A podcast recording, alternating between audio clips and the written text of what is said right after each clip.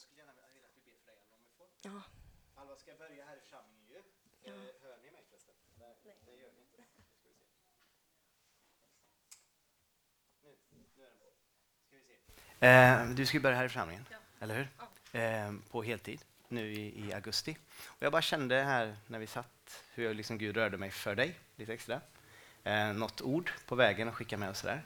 Eh, kan vi, om det känns naturligt för dig, bara sträck händerna mot Alva, välsigna henne. Och Alva, bara lägg fram dina händer så här, som ett mottagande ställning. För jag känner att Gud påminde att du ska vara en mottagare nu den här hösten. Det finns massa agendor, det kommer finnas massa uppgifter, men du ska vara en mottagare för verket är Herrens. Och han ska också kalla, han kommer, du kommer känna det här som du säkert har känt ibland, hur han drar i hjärtat, hur han lockar. Och då ska du respondera, då prioritera honom. Prioritera.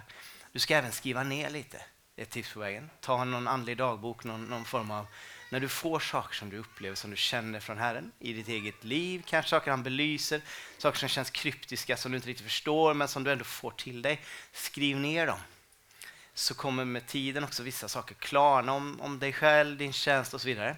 För vi ser som i en gåtfull spegelbild, eller hur? Som första Korinthierbrevet säger. När vi, så att ibland, men man, man, ibland kan man känna någonting har tyngd från Gud, men man vet inte riktigt. Men skriv ner då, och så processa det i bön. Herre, vi bara välsignar Alva. Eh, allt det som du lägger på hennes liv, inte det som andra människor lägger, inte det som, som hon själv ytterst sett lägger på sitt liv, utan det som du lägger, Herre.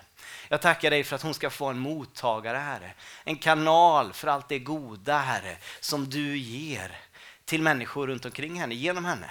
Så vi bara välsignar henne och allt ditt verk i henne, Fader. Och vi tackar dig för att tjänsten i församlingen, anställningen, inte ska vara ett hinder för det du vill göra, som ibland faktiskt det kan vara, utan en resurs, en möjlighet, Herre, att få mycket tid att tjäna dig, att få mycket tid att lyssna på dig, Herre. Jag tackar dig för att du, hon är din, Herre, och du är hennes fader och det är det som betyder något. Det är det som är absolut och som alltid är där, Herre. Så vi bara välsignar henne i Jesu namn eh, och ber om ditt beskydd över henne i Jesu namn. Och allt folket sa Amen. Gud signe dig Alva.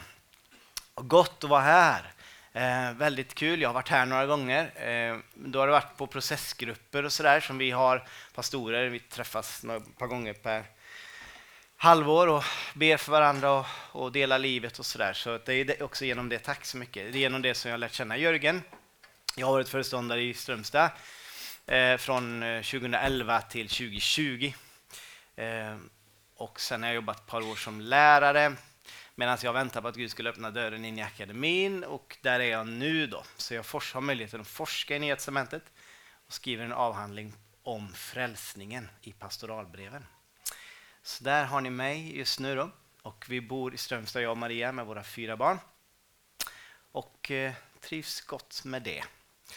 Men eh, när man är bibelforskare så studerar man Bibeln mycket som ett objekt. Alltså att man dissekerar, man gräver i grundtexten, man försöker spalta upp och se liksom vad kan det ha betytt i sin ursprungliga historiska sammanhang och så vidare. och så vidare.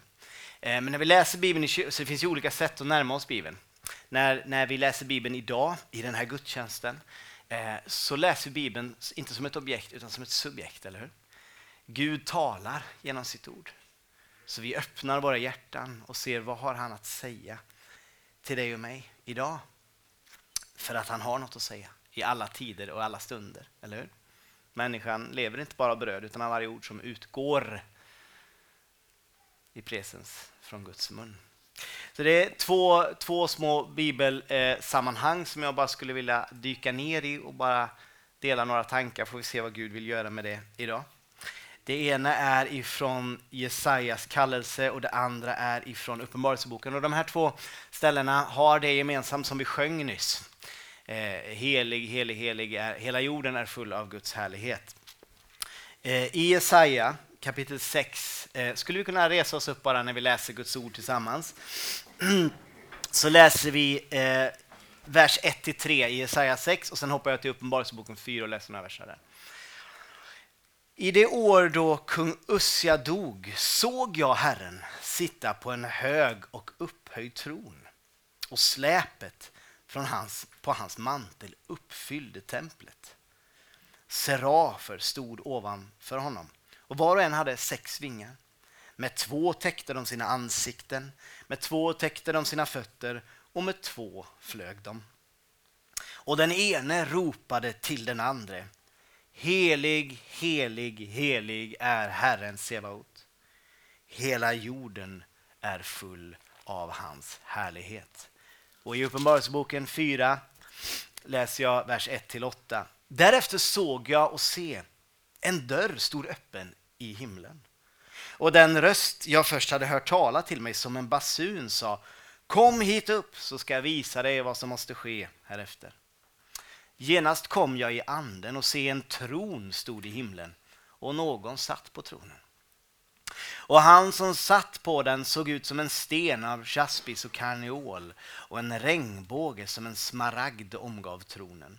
Och runt omkring stod, tronen stod 24 troner och på dessa troner satt 24 äldste klädda i vita kläder och med kronor av guld på huvudet.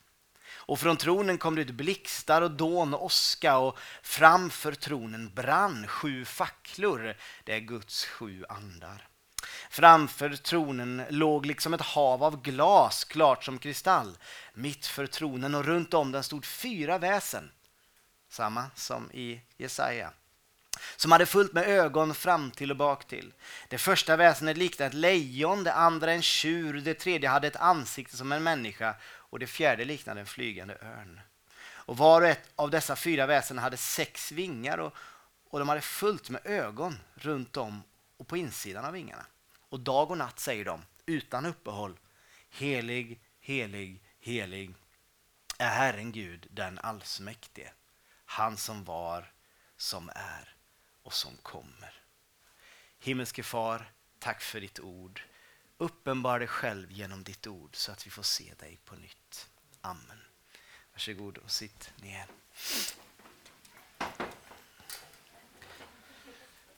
Det finns vissa likheter mellan de här två texterna, eller hur? Himlen öppnar sig för ett ögonblick.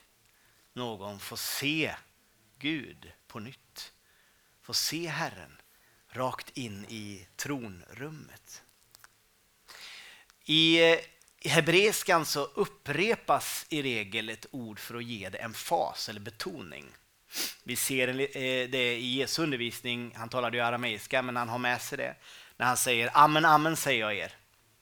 Det är liksom att stryka under någonting, man upprepar två gånger.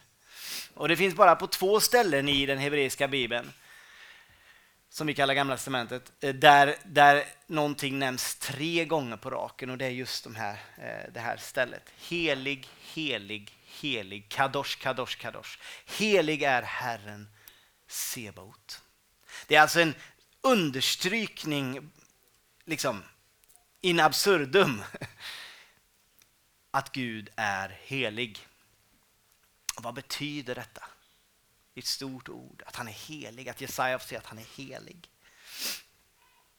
Man skulle kunna tänka sig renhet och sådana här saker, men egentligen det mest fundamentala, det viktigaste, det är att han är avskild. Vi säger helighet, att någonting är avskilt.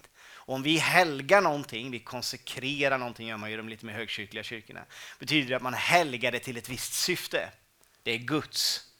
Det är avskilt för Gud. Eh, men när Gud är helig så är ju inte han avskild för att någon annan har avskilt honom till något visst syfte, utan för att han i sig själv är helig. Ensam i sitt slag, skulle man kunna säga. Det finns ingen som Gud, one of a kind. Det är den guden som vi tjänar och som Jesaja får en glimt av här. Och den här guden är just den gud som den enda guden som vi djupast sett behöver och som Jesaja djupast sett behöver. Ni har tid som tema lite grann och att Gud alltid kommer i tid. Och när vi ser Gud och får en glimt av honom eller en förnimmelse av Gud får vi en förnimmelse av honom som står bortom tid och rum. Eller hur? Det är en helt an, han är helt annorlunda, man skulle kunna säga radikalt annorlunda än vad du och jag är. Eller hur? För du och jag, vi tänker linjärt. Vi tänker i tid. Vi kan inte tänka utanför tid. För vi är skapade i tid och i rum. Eller hur? Medan Gud är bortom tid och rum. Han är rent av upphovet, skaparen till tid och rum. Det betyder att det måste bli en gåtfull spegelbild när vi förnimmer Gud. Därför det är av en, någon som är av ett annat slag, det är inte ett objekt. Vi människor kan ju hantera objekt, eller hur? Vi kan dissekera en apelsin och se vad finns det i den. Vi kan, eh, Aristoteles gjorde det, dissekerade ödlor och grejer och liksom försökte få liksom kartlägga världen. Hur ser den ut? Liksom. Kan vi klassificera, kategorisera? Det kan vi människor göra med objekt. Vi kan inte göra det med Gud. Vi kan inte ta oss kunskap om Gud ens. Vi kan läsa, vi kan läsa saker han har gjort, saker han säger, men ytterst sett så måste Gud öppna våra hjärtan. Gud måste låta sig själv bli känd. Låta sig själv bli uppenbar för dig och mig. Vi, eftersom han är av ett annat slag. Han är inte en del av skapelsen, han är skaparen. Kan tyckas fundamentalt, men det är viktigt att påminna sig om. Alltså att vi inte tar oss kunskap om Gud, den ges oss. Därför så, det är därför Jesus kan säga att saliga är de fattiga i anden, inte de rika i anden. Därför de fattiga i anden det är de som är ödmjukt beroende. Det är, därför, det är liksom startpunkten på all form av kristen tjänst och tillväxt. Mottagandet, att, vi, att han låter sig bli känd. Och här sker detta med Jesaja. Och detta är inte något som sker en gång, utan detta är något som, som den troende behöver hela tiden, kontinuerligt, låta sig själv förnyas, låta sin blick förnyas. Och det händer med Jesaja här. Och vad är det som händer? Bara några glimtar. Jesaja det är ju 700-talet före, före Kristus. Han sörjer här. Han kommer in, vi kommer in i en, i en tid som är tuff för Jesaja, för en kung har precis dött. En kung som förmodligen enligt forskare kan ha varit Jesajas farbror. Eh, han, Jesaja tillhörde den kretsen eh, runt kungen, liksom den lite mer eh, vad ska man säga, adliga eller högstående kretsen, eh, och kände ju Ussia. Ussia var en mäktig kung i Israel. Nu dör denna mäktiga kung. Det blir ett hålrum, det blir en tomhet, det blir en sorg. Men tomheten och sorgen är inte ett hinder för Gud, men ibland tänker vi så. Det är ibland i de tiderna som vi, Gud är som närmast. Och, och för Jesaja här får se den riktiga kungen. Eller hur? För Gud uppenbarar sig som kung för Jesaja. Han får se vem det är som verkligen är på tronen. Det var inte bara Ussia, det finns någon annan som har allt under kontroll. Det finns någon annan som är så mycket större än Ussia att släpet från hans mantel uppfyller templet. Templet, kärnan för där Guds härlighet manifesteras. Han är helig. Han är Herren Sebaot. Är du ovan att gå i kyrkan så är detta, när jag var liten så trodde jag att det var Sebraot. Jag är en sebraot. Ehm, eh, jag hade ingen aning vad det betyder. Men sebaot på hebreiska betyder ju härskarornas gud. Eller hur? Den gud som leder härskarorna. Det är ju det, är det som kungen gjorde. Det är det som Ussia har gjort. Han har lett sina skaror i Israel i olika typer av strider och intaganden och att vakta landet och så vidare. Men Gud är ju den ultimata kungen. Gud är den som väljer vilka strider som ska stridas och som tar hand om striderna. Ytterst sett. Släpet från hans mantel uppfyllde templet. Men det är mer än templet som är full av Guds härlighet. För det som sägs här, helig, helig, helig är Herren härskarnas Gud, är det vi sjöng här innan. Hela jorden är full av hans härlighet. Ja, säger du, det ser inte ut så. Inte i Ukraina åtminstone. Nej, precis. I en mörk värld är det väldigt svårt att se ibland. Det är väldigt svårt att se det sköna, det vackra, det sanna. Men vet du vad? Det, behövs inte ens, det, be, det behöver inte vara ett krig för att det ska vara svårt att se. Du kan ha ett väldigt bekvämt och bra liv men ändå bli inlåst i dig själv, eller hur? Kanske någon har varit med om det. Det är svårt att se glädjen, det är svårt att se eh, skönheten i livet. Vi tillhör ett av de länder som har det bäst, men där många går på antidepressiva. Eller hur? Och det är inte för att, för att, för att jag säger inte det för att liksom eh, stigmatisera. Jag tror absolut det finns en plats för, för med, med, medicament, absolut. Men bara som en beskrivning att det är inte alltid i proportion till att när vi har det bra så mår vi bra. Det finns något annat i tillvaron som kan göra det svårt att se, eller hur? Svårt att se det sköna, svårt att se meningsfullheten, svårt att se det som är vackert och sant. Jag har det så fruktansvärt bra, jag borde må bra. Eller? Det finns en fundamental tomhet i tillvaron. En fundamental ångest, en fundamental mörker i den här, som gör det svårt att se och hålla med i den här lovsången. Eller hur? Hela jorden är full av hans härlighet. Ändå är det sant. Ändå är det sant att hela jorden är full av hans härlighet.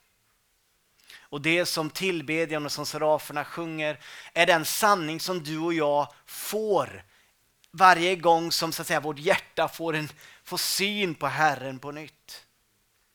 Och En del av det som Gud vill göra i våra liv när vi växer till en större mognad i honom, det är inte att vi blir mer så att säga, andliga i ordets bemärkelse, att det är liksom kufiska eller en särskild andlig uppenbarelse eller liksom en som, som, som, eh, som inte andra kan förstå. Utan en av de största tecknen på att Gud faktiskt har gjort någonting i våra liv, det är att vi börjar att se hans härlighet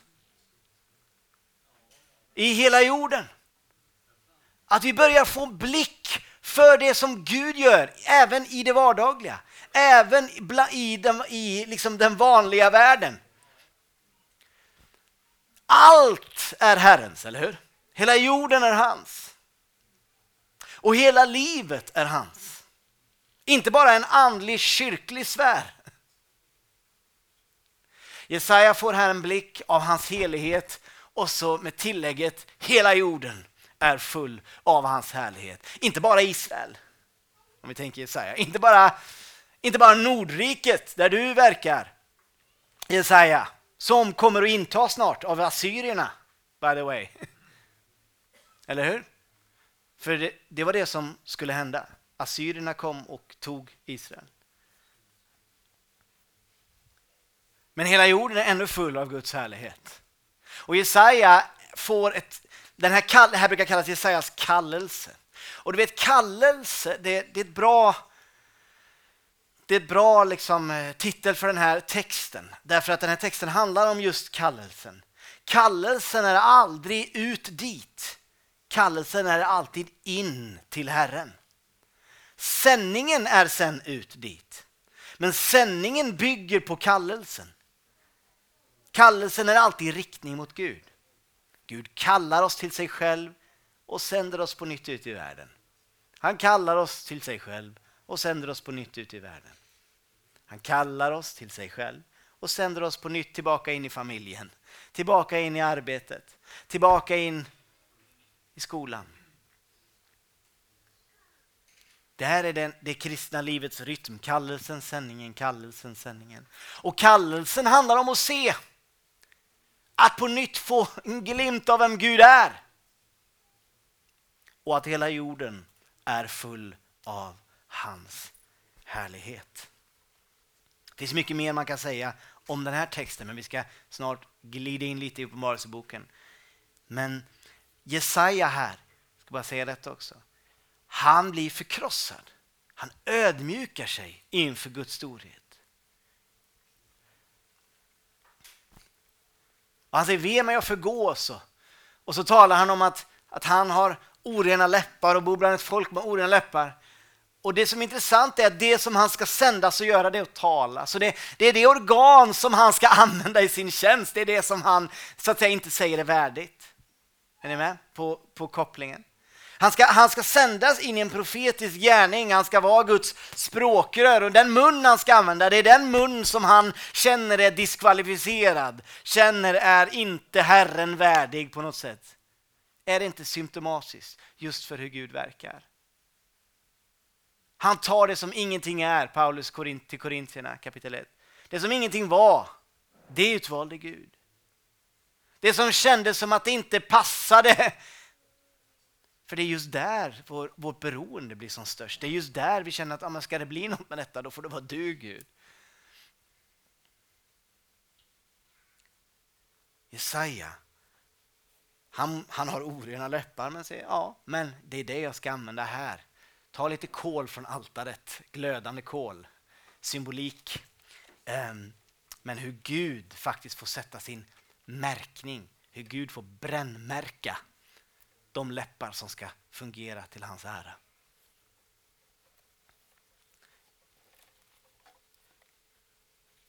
Uppenbarelseboken. Johannes, har han något, han är på Patmos, har han något likt med Jesaja? Det är tuffa tider också för Johannes. Du vet, det var ofta tuffa tider på Bibelns tid. Det var inte så många som hade sina pensionsförsäkringar säkrade och liksom allting tryggt och fint. Va? Sommarstugan väntar och så här, det, det, var inte så många. Utan, utan det var ofta tuffa tider. Vilket det har varit i historien egentligen de flesta tider. Um, men han får också se en glimt.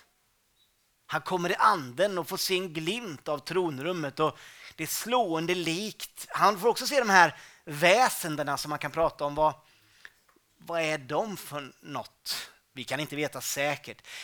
Uppenbarelseboken är en apokalyptisk text och det finns många apokalyptiska texter från den här tiden. Ehm, men det här är den enda vi har fått i Guds ord. Vi har några passager från Daniels bok, andra halvan, Jesaja 24, några kapitel där. Eh, Matteus 24, apokalyptiskt kapitel. Ehm, så, och det, finns, det är en särskild genre av text med mycket symbolik som vi inte ska läsa för bokstavligt. Men det gör också att det finns många olika tolkningar och många olika liksom, hur man kan... Och det är inte det, det, är inte det eh, vi ska göra idag i detalj. Men en av tolkningarna på de här eh, väsendena som har... De verkar ha fyra ansikten allihopa. Man kan tänka att de kan ses från olika vinklar. Eh, en tjur, en, en örn, en människa, en, ett lejon. Eh, brukar tolkas som de fyra evangelisterna. Matteus, Markus, Lukas, Johannes. Eh, för de har just de symbolerna i den tidiga kyrkan. Örnen, eh, lejonet och så vidare. Eh, fyra olika versioner, vinklingar, eh, berättelser om Jesus. Men hur som helst, här har vi också helig, helig, helig är Herren. Den allsmäktige, snarlik Sebaot. Här stryks under hans allmakt. Gud är den som har, har koll och kontroll på allt. Även på tiden, fast du och jag inte känner det så alltid. Men det stryks under här just tiden. Det som ströks under Jesaja var att hela jorden är full av hans härlighet. Alltså rummet skulle man kunna säga. Tid och rum brukar vi prata om. Rummet. Här stryks tiden under. Ser ni det? Han som var och som är och som kommer. Allt på en och samma gång. Han som har tiden i sin hand han som är skaparen av tiden. Han som för allt är ett enda stort nu. För Gud. Det blir lite så filosofiskt, lite svindlande. Men så måste det vara. Att för Gud som står utanför tid och rum är allt ett enda stort nu. Det betyder att han är där vid återkomsten och vid tidens begynnelse just nu. Det betyder också att ditt och mitt nu är granne med Gud, brukar man säga ibland. Nuet är granne med Gud. Varför då? Jo, därför att nuet finns någonting som relaterar och kopplar med Guds eviga nu. Eller hur? Så det är ju i nuet. Idag är frälsningens dag. och vad brukar man säga? Men gårdagen är förbi, morgondagen vet vi inget om, men idag hjälper Herren. Eller hur? idag, nuet. Det finns någonting i nuet. Och jag vet att det går att problematisera detta och att vi är en historielös tid och att vi aldrig tänker på framtiden och så vidare. Jag vet alla de sakerna. Men jag vill bara lyfta fram en aspekt här. Nuet är Guds. Nuet är Guds. Och just nu är Gud här. Öppnar du ditt hjärta för honom just nu?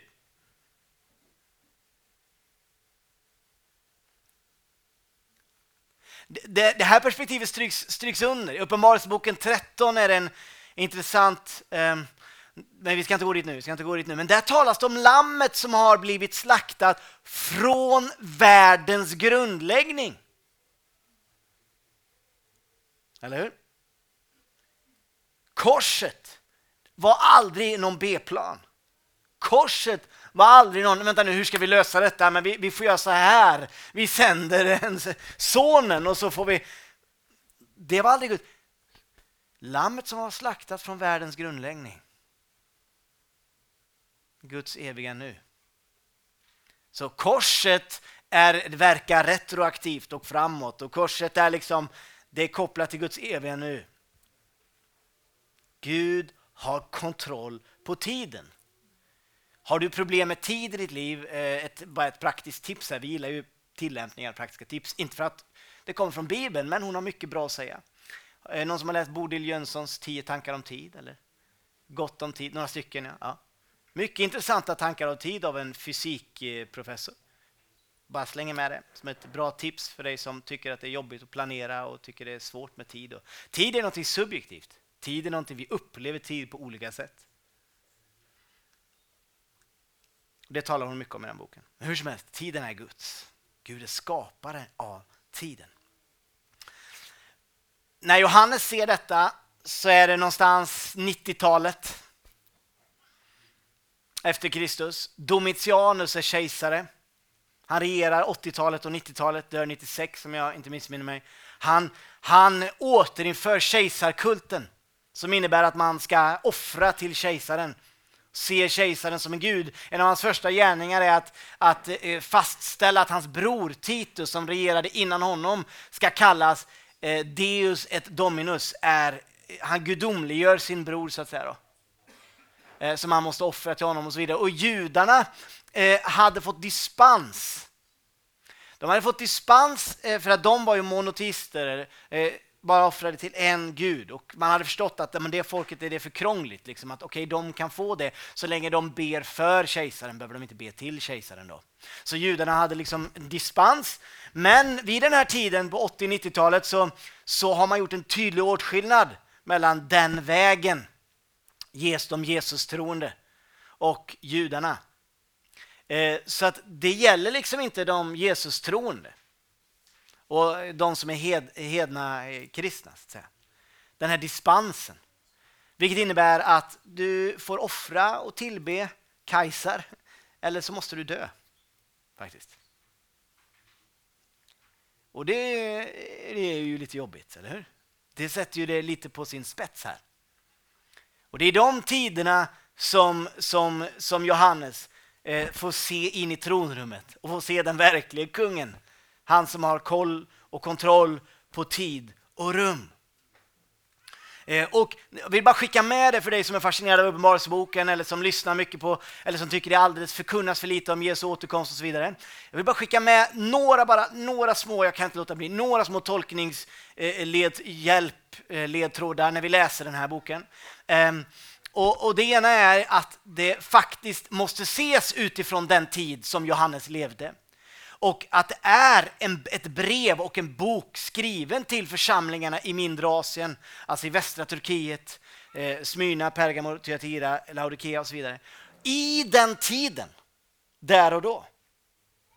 Mot bakgrund av Domitianus och det här. Varför är det viktigt? Jo, därför att om vi bara tänker på, det betyder inte att det inte kan tala profetiskt om yttersta tiden och så vidare. Men om vi bara hoppar dit och tänker att ah, nu måste jag försöka förstå de här kapitlen så, så jag vet vad som ska hända de närmsta 30 åren och så vidare. Um, om det bara är riktat till den så att säga, sista generationen troende så betyder ju det att boken i princip har varit irrelevant i kyrkan alla andra tider. Och så är det ju inte. Utan det är ju en bok som har varit relevant i alla tider för kristna. Alltså så handlar den mycket om allmängiltiga sanningar om vem Gud är och att genomlysa eh, den falska gudarna. Caesar, eh, romarrikets maktanspråk, alla perverterade sanningar och teorier om makt och så vidare. Makt, sex och pengar. Så världens avgudar avslöjade, förstår du vad jag menar? Där har du ett huvudtema. Så jag vill bara skicka med det eh, eh, som en liksom, att ta med sig in i läsningen. Då. Men, men i, de, i de här texterna som vi läste här nu, när, när, när, när Johannes har fått se Guds makt, makt över tid och rum och drabbats av detta. Så vad som kommer hända bara verserna efter här nu, Eh, vi behöver inte läsa det, jag ska bara återberätta. Det är att, att han ser Gud och han ser en bokrulle. Och den här bokrullen är eh, liksom hela världshistorien i princip. Jag tror det är en ganska säker tolkning. Den hela världshistorien, alltså kunskapen om alla tankar, motiv, beslut, eh, eh, synder, sanningar, väldåd, illdåd, allting. Den, den totala samlade kunskapen om mänsklighetens ageranden och tankar och beslut och så vidare. Som nu ska öppnas och rullas upp inför Gud och dömas, bedömas. Men det finns ingen som är värdig att öppna den. Och jag grät, säger Johannes. Jag grät över att det fanns liksom ingen som var värdig att öppna. Väldigt märkligt. Gud fader själv borde ju vara värdig att öppna. Men det verkar som att Gud fader inte öppnar den. Det är liksom någon annan som ska öppna den.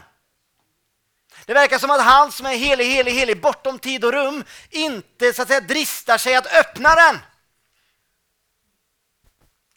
Och det fanns ingen som var värdig att öppna den. Det byggs upp väldigt dramaturgiskt och jag grät bittert över att det inte fanns någon som var värdig att öppna bokrullen. Och bryta dess sju sigill. Och i vers 6 i kapitel 5. Och jag såg mitt framför tronen och mitt bland de fyra äldste ett lamm står där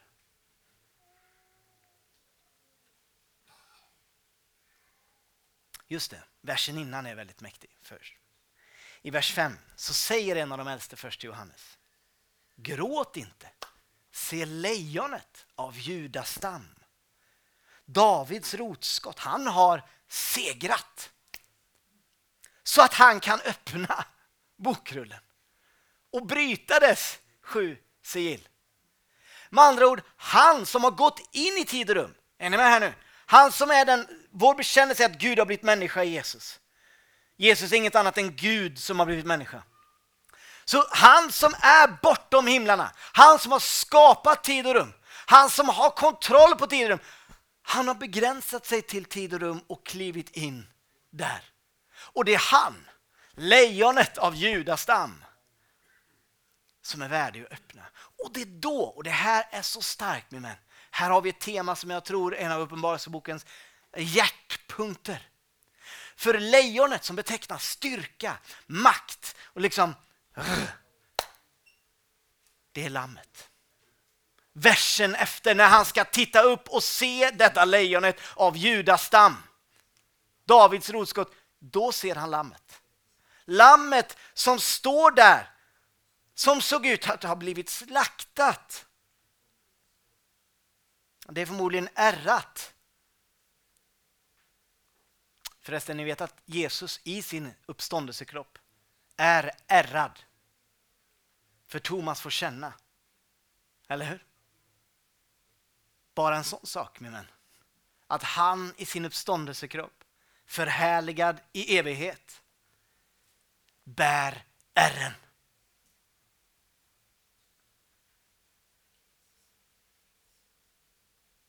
Preaching good now. Ha? Eller hur? Jesus är i sin uppståndelsekropp säger någonting till dig och mig, min vän. Säger någonting till att han, dina är inte ett hinder för hans vilja i ditt liv. Dina sår inte ett hinder för att Gud ska kunna göra saker, låta sin skönhet och sin härlighet lysa genom ditt liv. Säg inte jag är för smutsig, jag är för brusten, jag är för bruten, jag är för dålig, jag är för svag. Säg inte det! Säg jag är din Jesus. Du som är lammet som har blivit slaktad. Så här får vi någonting min vän, som jag, vi ska snart gå in för landning. Hur Jesus är kontaktpunkten för alltid, inte bara när vi blir frälsta utan varje gång vi ska se Gud. Varje gång vi behöver att hjärtats ögon på nytt behöver förnyas och öppnas så är det vid korsets fot som vi ska böja våra knän. Där hemma hos Messias, hemma hos honom som har klivit in och delat livet och är lik dig och mig i allt, fast utan synd. Det är hos honom som vi hör hemma, eller hur? Det är hos honom som vi kan känna igen både vår egen brustenhet men också Guds härlighet. Också Guds härlighet. När Johannes i kapitel 1 talade den här fantastiska prologen om, om ordet, logos, som har blivit människa, så säger han i, i, i um, vers 18 tror jag det är. Eh, och vi såg hans härlighet. Vi såg hans härlighet, den härlighet som den enfödde har av Fadern och han är full av nåd och sanning.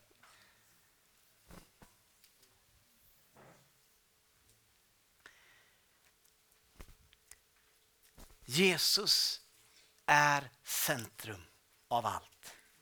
Det är i Jesus som du och jag får en förnyad blick på vem Gud är, men också på vilka vi själva är. Vi får se på oss själva på nytt. Som Paulus skriver till Korintierna, vi som med avtäckt ansikte skådar Herrens härlighet, som genom en spegel vi var då. Är det någon som vet hur det fortsätter? Vi förvandlas till en och samma bild och detta sker genom Herren Anden. Vi förvandlas när vi ser Jesus på nytt. Och det är någonting annat än självhjälpsböckernas liksom, kom igen. Det är den typen av förvandling som sker när man får en ny blick. En ny erfarenhet. När man ser någonting man inte tidigare såg. Och när man ser någonting på nytt.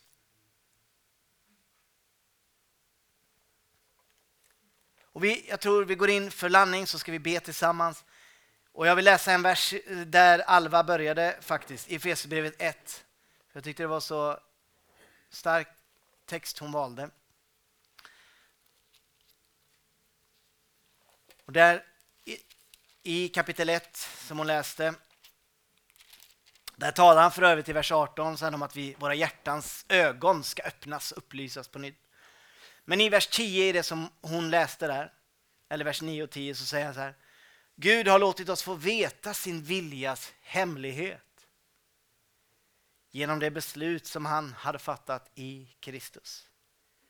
Den plan som skulle genomföras när tiden var fullbordad.